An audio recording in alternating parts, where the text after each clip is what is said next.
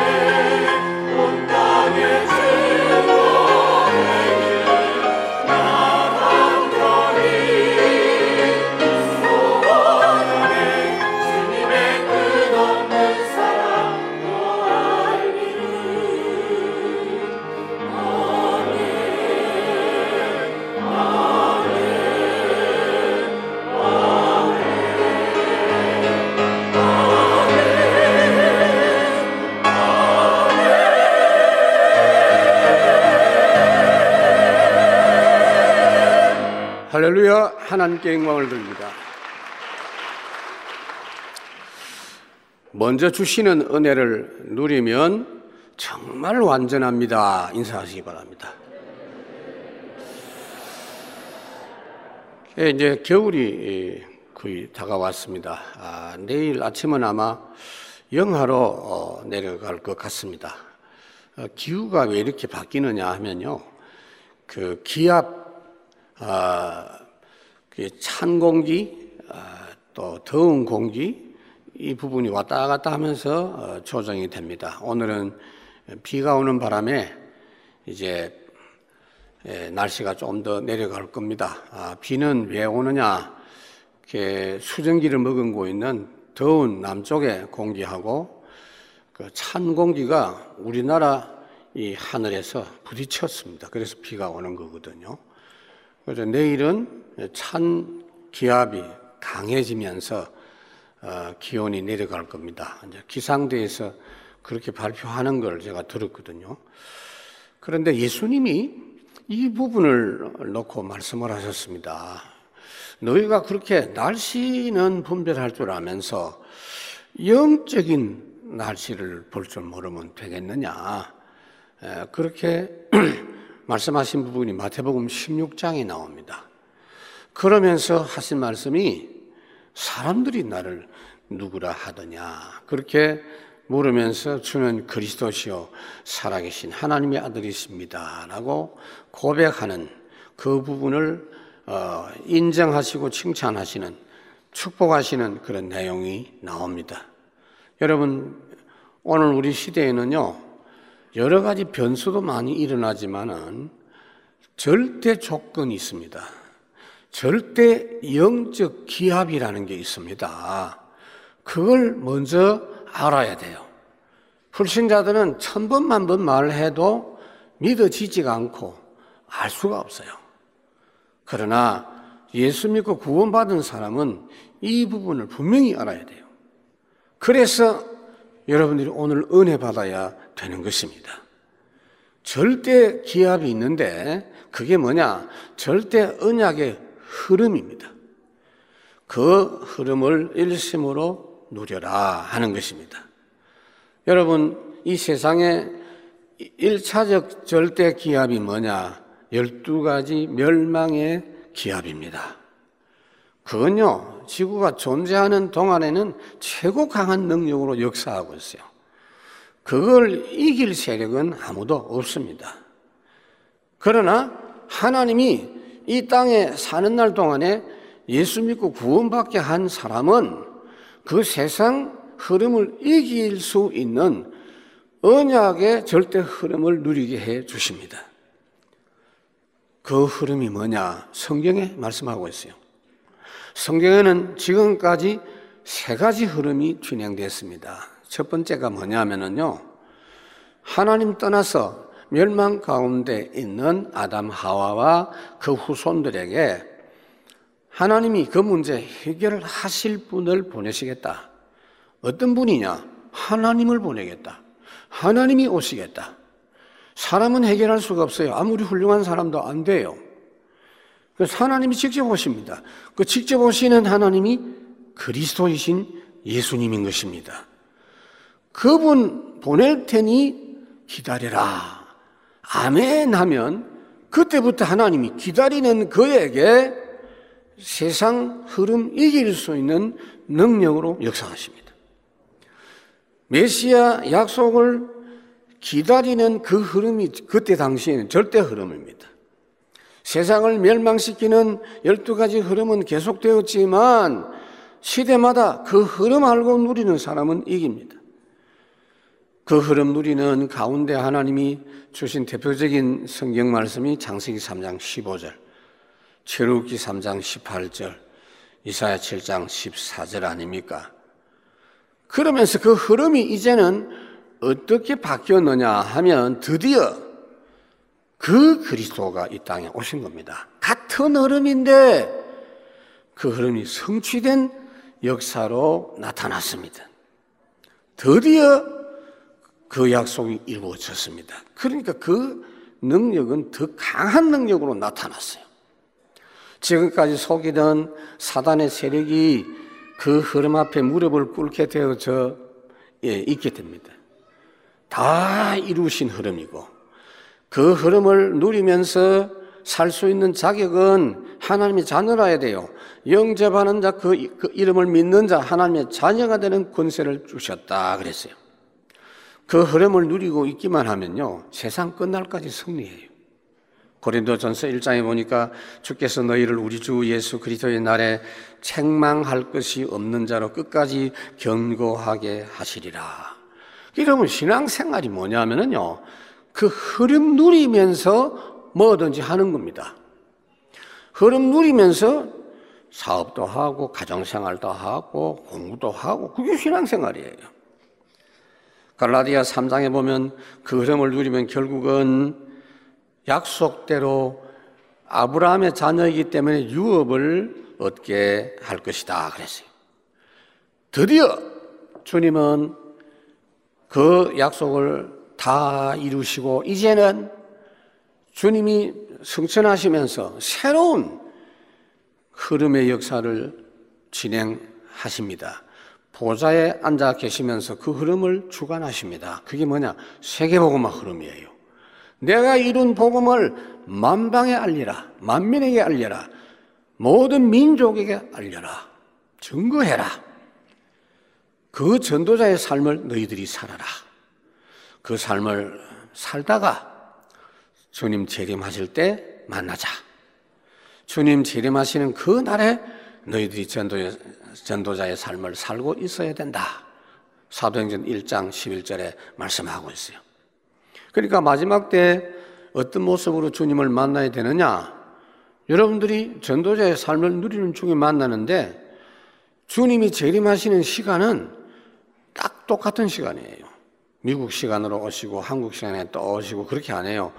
그러니까 딱 오시는데 동시에 오시기 때문에 낮 시간이 되는 나라는 낮에 만나고 지금 이 시간에 밤인 나라도 있거든요. 밤 시간에 만나는 거예요. 그래서 마태복음 24장, 누가복음 17장에 보면은 예수님 재림할 때 어떤 사람은 아침에 만날 수 있다. 맷돌을 갈던 여자 중에 주님 만나는 여자가 있고 구원 못 받은 사람은 그냥 버려둔다라고 되어 있어요. 아침 밥 만드는 그 이야기 합니다.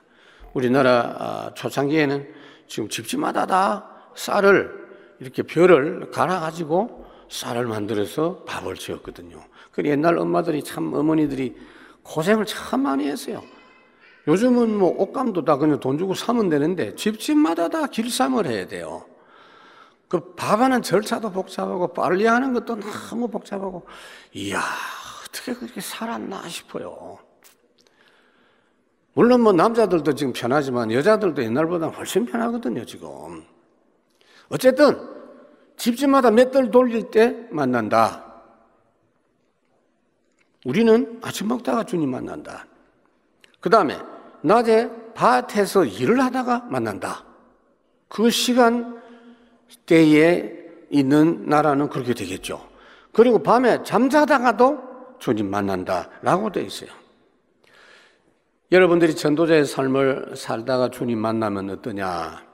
오늘 만약에 주님 재림하신다면 미리 예고는 하지 않고 오신다면 너무나 반가운 시간입니다. 우리에게는 축복의 시간이고 우리에게는 축제의 시간이 되는 줄로 믿습니다.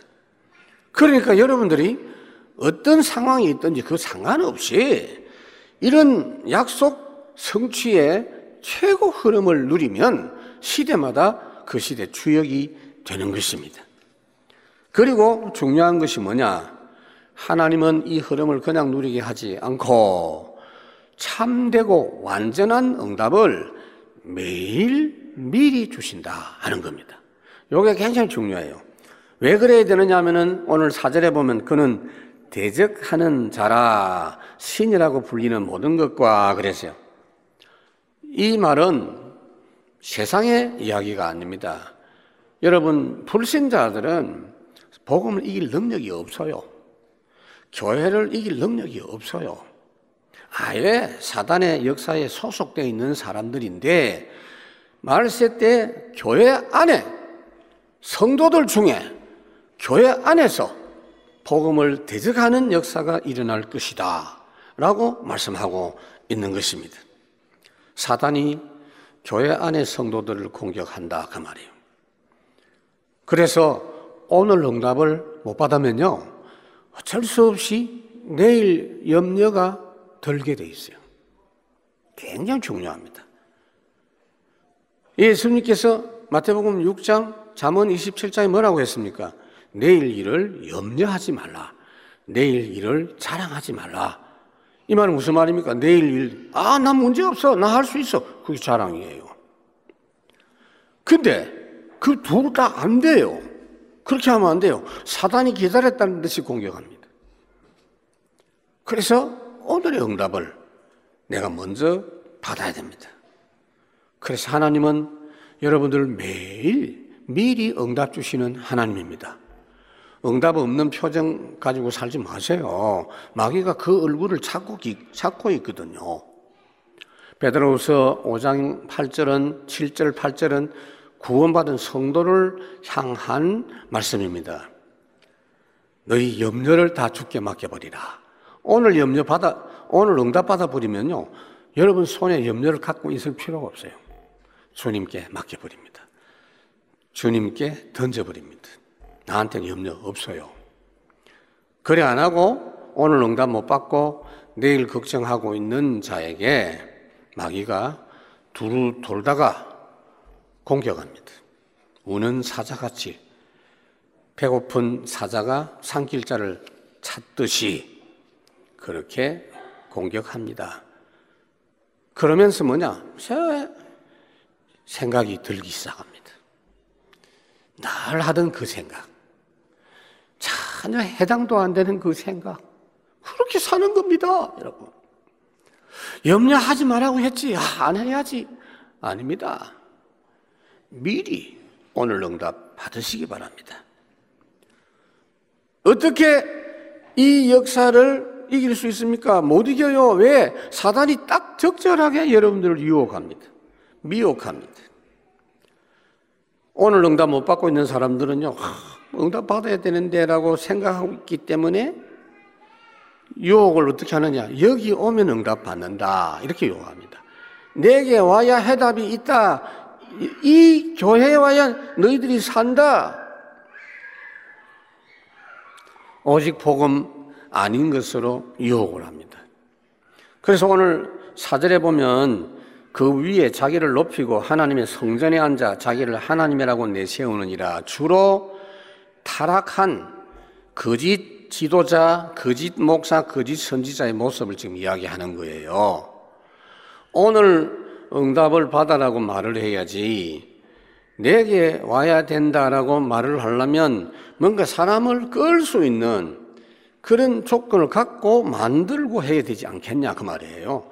그게 사람 눈에 현혹될 수 있는 그런 조건을 만든다는 겁니다. 그 중에 하나가 뭐냐? 모습이에요. 그러니까 이 교회 당 만들 때도요, 가능하면 막 금방 하나님이 여기 살고 계시는 것처럼 막 거룩하게 만들고, 목사가 이 차림을 할 때도요, 구별된 신분이다 하는 걸 자꾸 표를 해요. 이래가지고 뭐 옷 입는 것부터 다르고, 이 강대상도 제가 자주 생각하거든요. 너무 좀 화려하다라고 생각하는데 이걸 굉장히 특별하게 만들어서 이걸 막 쳐다보면서 그저 숭배하는 마음이 생기도록 하고요. 거기다가 이제 옷을 입는데 교황이나 신부들이 입는 옷 보세요. 그게 제사장 옷이거든요. 거기다가 꽃갈 모자까지 씌운단 말이에요. 그러면 완전히 다르게 그거다가 막대기 한 개 떡 들고 있다? 그러니까 완전 다르게 보이잖아요. 거기다가 이제 어떤 목사들은 또 목소리까지도 바꿔요. 거룩한 목소리로. 할렐루야. 나는 흉내도 못 내겠어. 속지 마세요, 여러분. 근데 내가 지금 응답받은 게 없으면요, 100% 넘어가게 돼 있어요. 제가 제 설교한 화면을 보면서 항상 제 스스로 짜증이 났거든요. 전에는 교인들이 얼마나 힘들까 내 저 몸뚱이를 보고 그래가지고 좀 다이어트를 했어요. 목사가 너무 이렇게 뭐 멋지게 하고 뭐 너무 특별하게 할 필요는 없지만 짜증은 좀 안 나게 해야 되거든. 그 조금 단정하게 하자라는 마음은 제가 갖고 있습니다. 지나치게. 근데 사람들은요 그렇게 돼요. 우리 교회는요 십자가 안 붙여놨어요. 왜요? 그걸 혹시 특별하게 볼까 싶었어. 십자가는 기독교 그냥 표시일 뿐이지 십자가가 그리스도는 아니잖아요, 여러분. 그러나 참 응답을 못 받으면요 그 영향을 어, 받습니다.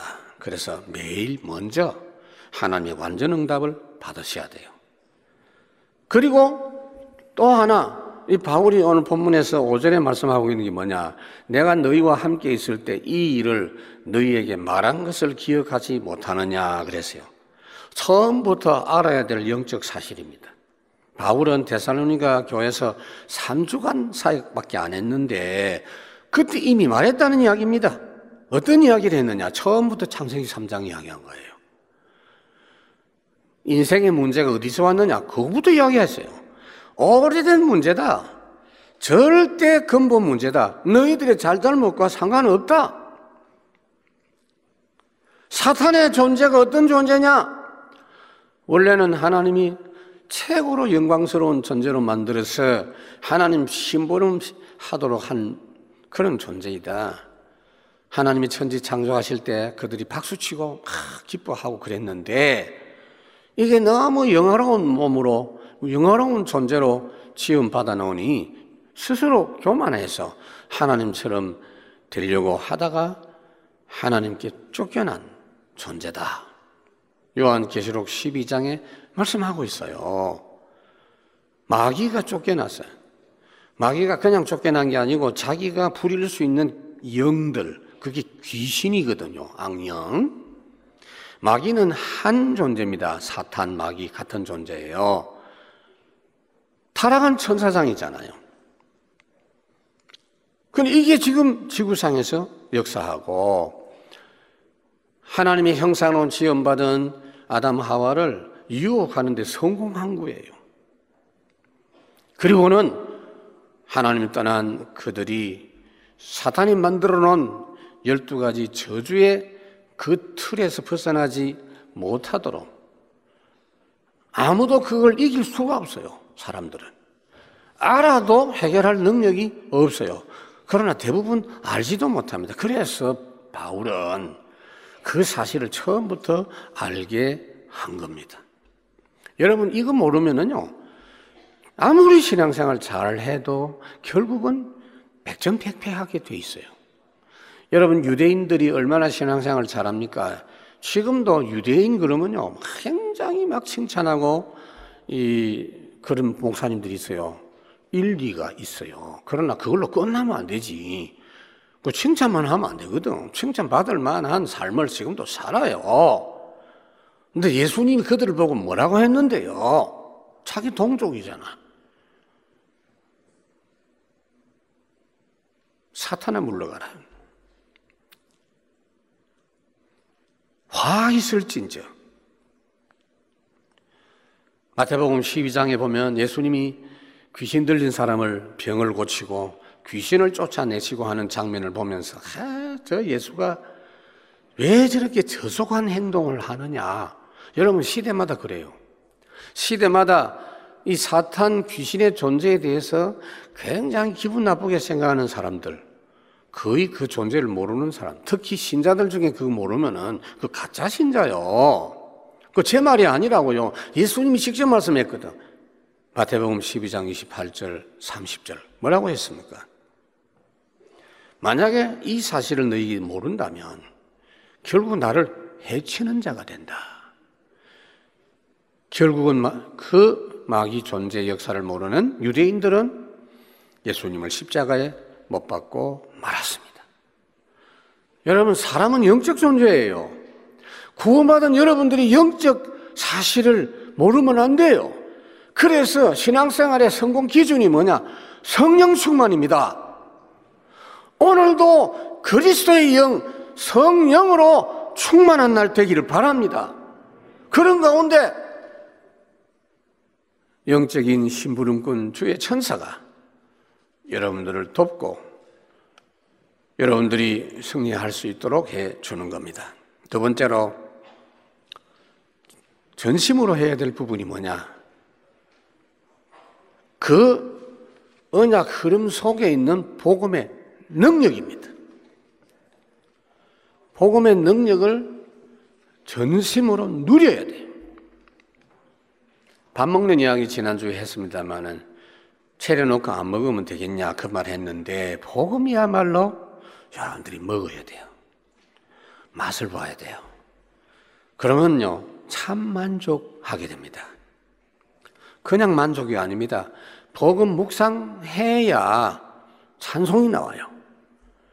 하나님께서 우리를 복음으로 구원하신 이유가 에베소 1장에 보니까 그의 영광을 찬송하게 하려 하심이라. 아무것도 염려하지 말고 오직 모든 일에 복음 누려라. 언약 주신 걸 기도와 간구로 누려라. 그러면 하나님의 평강이 너희 마음과 생각이 흔들리지 않도록 유혹받지 않도록 지켜주신다. 그래서 오늘 주시는 말씀을 안 받으면 여러분들에게 다른 생각이 막바로 시작이 되고 거기서 불신앙과 염려가 연결되어지고 사단은 여지없이 여러분들을 공격해서 마귀 세상 흐름 따라 살도록 할 수밖에 없는 겁니다. 그러니까 교회 다니면서도 그렇게 사는 거예요. 바울 당시에 초대교회 성도들 중에 그런 일이 있었고 교회 안에 그런 일이 있었어요. 고린도 교회에 보면 고린도 후수에 보니까 그런 말씀이 있어요. 어떤 내용이냐면요. 오늘 함께 하시는 주님, 말씀으로 응답하시는 살아계신 주님, 이거를 경험을 못하니까 예수 그리스도의 부활? 그게 희미해지는 거예요. 거기에 대해서 사람들이 자꾸 다른 이야기 합니다. 설마 부활했겠냐? 육신 부활은 아닐 거다. 이런 이야기를 한단 말이에요. 특히 조금 사람이 이성적이고 좀 지식적이고 지성적인 이런 성향을 가지고 그걸 더 절개하는 사람들은 복음을 체험 못할, 못했을 경우는요, 복음이 무식하게 보여요. 굉장히 단순하게 보여요.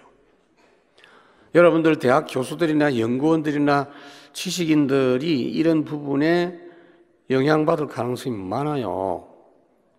크리스찬 교수, 연구원, 지식인들이 현장에 이 영적 사실을 모르는 분들이 대부분이거든요. 그분들이 말하는 거, 행동하는 거 보면 굉장히 수준이 있어요. 하는 말들이 성경을 가지고.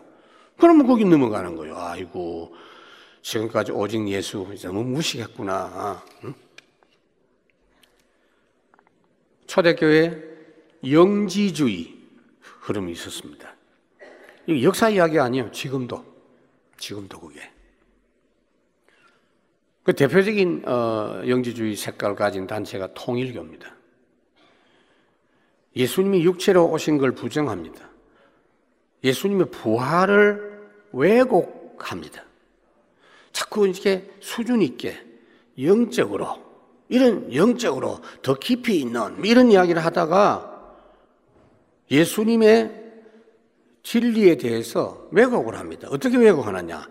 어떻게 죽은 사람이 살아나나 그건 아니고 예수님이 가르치신 그 사상, 그 교훈이 부활됐다. 우리도 예수 믿으면서 잘못된 이 세상의 불의와 싸우다가 죽으면 그 육체는 살아나지 못하지만 그 사상은 후대에게 전달된다. 굉장히 고상한 것처럼 보입니다. 예수님의 십자가 죽으심과 부활과 구원은요, 최고의 사실입니다. 생명과 능력 그 자체입니다. 요한 1서에도 보면은 그런 사상의 흐름을 따라가는 자들을 일깨우는 내용이 가득 들어 있어요. 요한일서 4장에 보면은 예수님의 육체 부활을 부정하는 그런 세력들에게 주시는 교훈입니다. 그래서 어떻게 해야 되느냐? 믿으라가 아니요. 오늘 응답 받으세요. 주님은 지금 응답 주시고 계십니다. 그거 누리라 그 말이에요. 그러면서 교회 안에 복음을 배교하는 이런 적 그리스도 이기는 전도자로 살아갈 수가 있어요. 7절에 보면 불법의 비밀이 이미 활동하였으나 지금은 그것을 막는 자가 있어 그 중에서 옮겨질 때까지 하리라. 불법의 비밀을 은밀하게 교회 안에서 표 안 나게 퍼뜨린다 그 말이에요. 적 그리스도가 그리스도를 대적하는 세력이 그 말이에요. 그래서 이걸 어떻게 하면 이길 수 있느냐? 6절에 보니까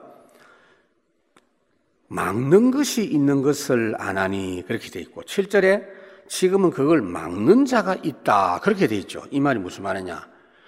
막는 게 뭡니까? 막는 자가 누굽니까? 전도자. 여러분 전도는 그냥 교회 부흥시키는 게 아닙니다. 전도는 정말 구원의 역사를 누리게 하고 영적 문제도 해결하고 사단의 세력을 꺾는 이 역사가 전도 활동 속에 들어있는 겁니다. 그래서 이 복음의 내용을 증거하는 것만큼 이것만이 흑암을 이기고 삼단체를 이기고 그리스도, 적 그리스도를 이기는 내용입니다. 여러분, 복음 내용이 그 이기는 내용 아닙니까? 창세기 3장 15절이 뭐예요? 여자의 후손이 뱀의 후손의 대가리를 박살내겠다. 이기는 내용. 음부의 권세가 너를 이기지 못하리라. 지금 여러분, 교회 안에 조용히 진행되고 있는 역사 중에 대표적인 역사가 세계 단일 교회 운동입니다. 그래서 WCC 그렇게 하죠. 그 중에 하나예요. 우리 싸우지 말자. 뭐 이렇게 뭐 교파, 종교별로 이렇게 하지 마라. 그냥 하나 되자. 하나 되자는 말이 굉장히 좋은 말 아니에요. 그래서 거의 일간 신문에도 보면요. 종교난에 수시로 나오는 소개되는 칭찬하는 내용이 이 WCC 운동입니다. 진리로 하나가 돼야 되지 단체로 하나 되면 됩니까? 종교다원은 뭘 말하냐? 다양성을 받아들이고 인정하자는 거예요. 참 좋은 말이죠. 그런데 여러분, 하나님이 우리에게 약속하신 건 한 개밖에 없어요. 오직 그리스도입니다. 천하 인간에 구원받을 만한 다른 이름을 주신 적이 없다. 나로 말미암적을 아버지께로 올 자가 없다. 그래, 하나 되자. 좋습니다.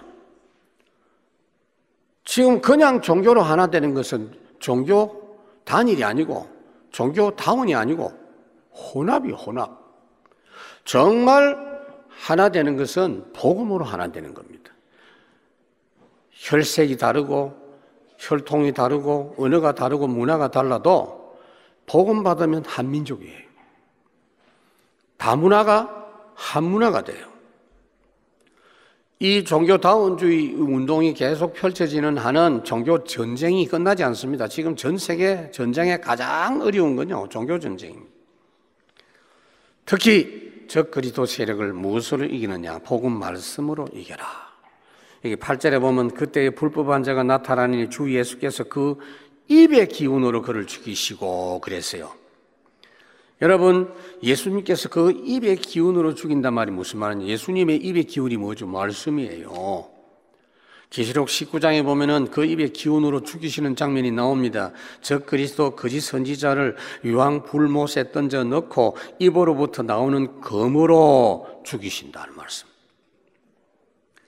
하나님의 말씀이 적 그리스도 이긴다. 복음의 말씀이. 그래서 마지막 때 심판도 이 복음의 말씀으로 심판하신다. 하나님은 우리에게 마귀의 이 관계를 대적하도록 하기 위해서 말씀의 검을 주셨다고 에베소 6장 17절에 성령의 검, 곧 하나님의 말씀을 가져라. 거기다가 여러분들이 속지 않는 것만 가지고 안 돼요.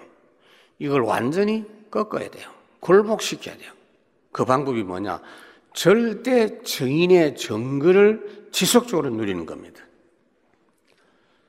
거짓 능력에 첫째 속지 말아라. 그게 구절 내용이에요. 거기 보면 악한 자의 나타남은 사탄 활동을 따라 모든 능력과 표적과 거짓 기적이라 이렇게 돼 있는데 원어에 보면요. 그대로 직역을 하면 모든 능력과 그다음에 모든 표적과 그다음에 모든 거짓 기적과 이렇게 돼 있어요. 그렇게 능력, 기적, 표적, 거짓된 거. 근데 거짓인 줄 몰라요. 워낙 훌륭하게 나타나기 때문에. 고린도후서 11장에 광명의 천사와 같이 사단이 역사한다. 사람들이 보기에 굉장히 멋있게 보입니다. 그리고 저 부천의 선부교 전도관 세상 떠났지만 박태선 이런 사람 뭐 했습니까? 주로 그런 것 갖고 사람 현혹했어요. 지금까지도 그 버티고 있는 사람들이 있어요. 천주교 어떻게 합니까? 주로 이런 걸 갖고 합니다. 아, 네, 이번에 기적이 일어났다. 이래가지고, 뭐 마리아가, 주로 마리아가 나타나요. 나타나고 울기도 하고, 뭐, 마리아, 뭐, 발을 만졌더니 병이 나왔다. 기적이 일어났다. 뭐. 그래, 온갖 이름 다 붙여, 그냥. 그리고 예수님이 지금 왔다 이러면서 내가 바로 예수다. 지금 예수다. 근데 한 분이 아니요. 한국에 몇십 명 돼. 그 몇십 명 오신 분이 반은 죽었어. 지금 몇십 명 또 계셔.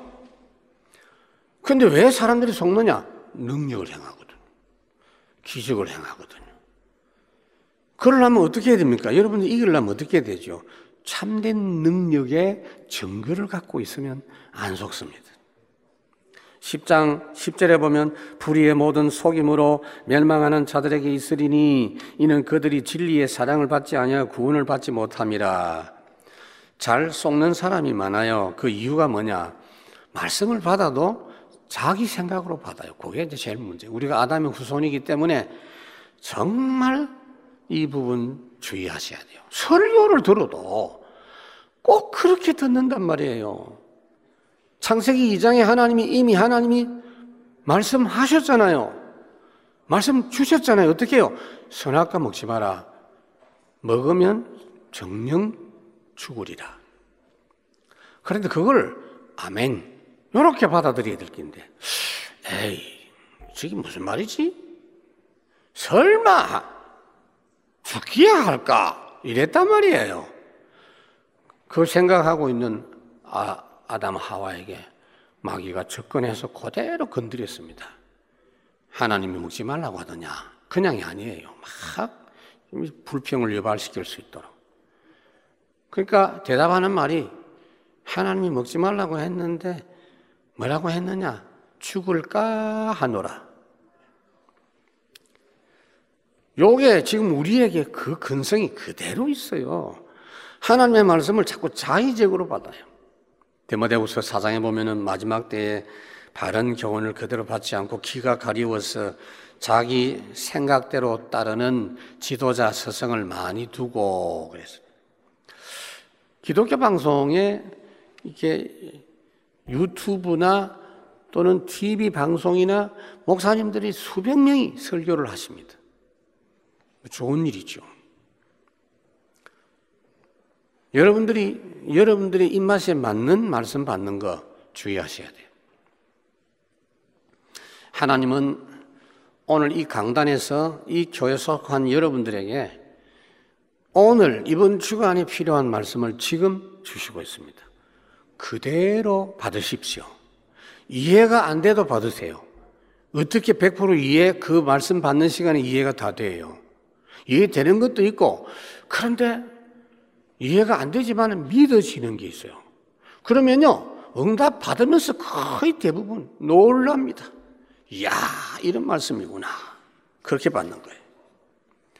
그리고 여러분 진짜 기적 없습니까? 여러분에게 최고의 표적이 없습니까?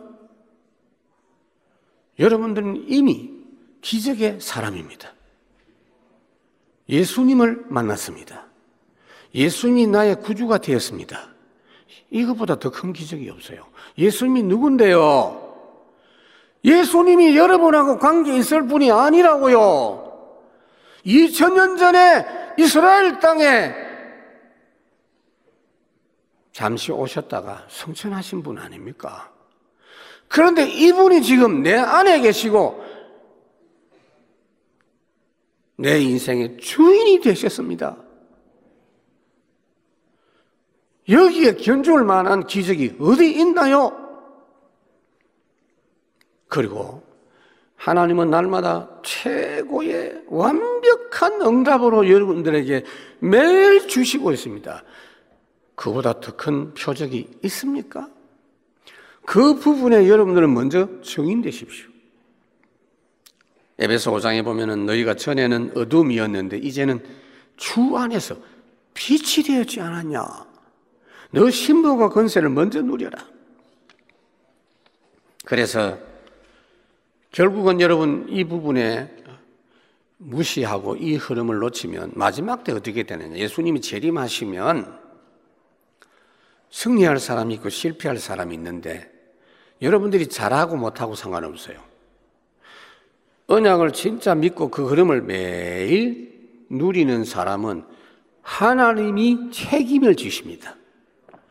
내가 변질되지 않겠다. 그게 아니에요. 여러분들이 할 일이, 최고 할 일이 뭐냐? 믿으십시오. 약속을 믿으십시오. 빌립보 1장 6절에 너희들이 믿으라 그렇게 안 했어요. 언약을 가진 너희들에게 내가 너희 안에 착한 일을 시작하고 그리스도의 날까지 이루신다.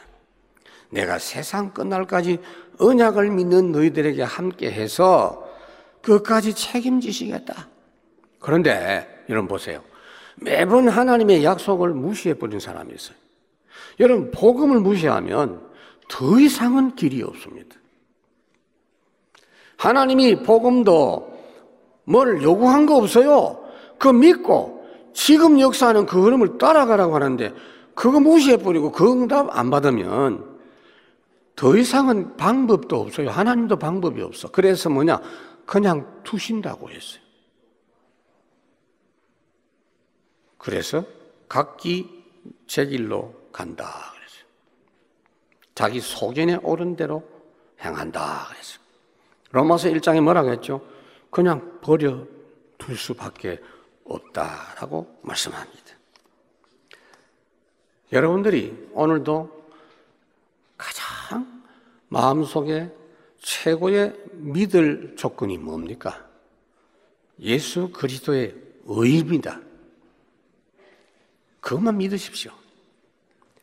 나의 의는 이것뿐 예수의 비밖에 없네. Nothing but blood of Jesus. 말씀을 맺습니다. 여러분들이 그냥 신앙생활 하시면 안 돼요. 난 하나님의 자녀 됐다. 맞아요. 그래서 그냥 살아요? 자녀가 뭔데요? 지금 하나님의 자녀요. 지금 하나님이 자녀이기 때문에 하나님은 여러분들에게 최고의 역사를 진행하고 계십니다. 은학 성취의 역사, 생명의 역사, 능력의 역사. 그거 지금 누리고 있어야 돼요. 그냥 살면 안 돼요.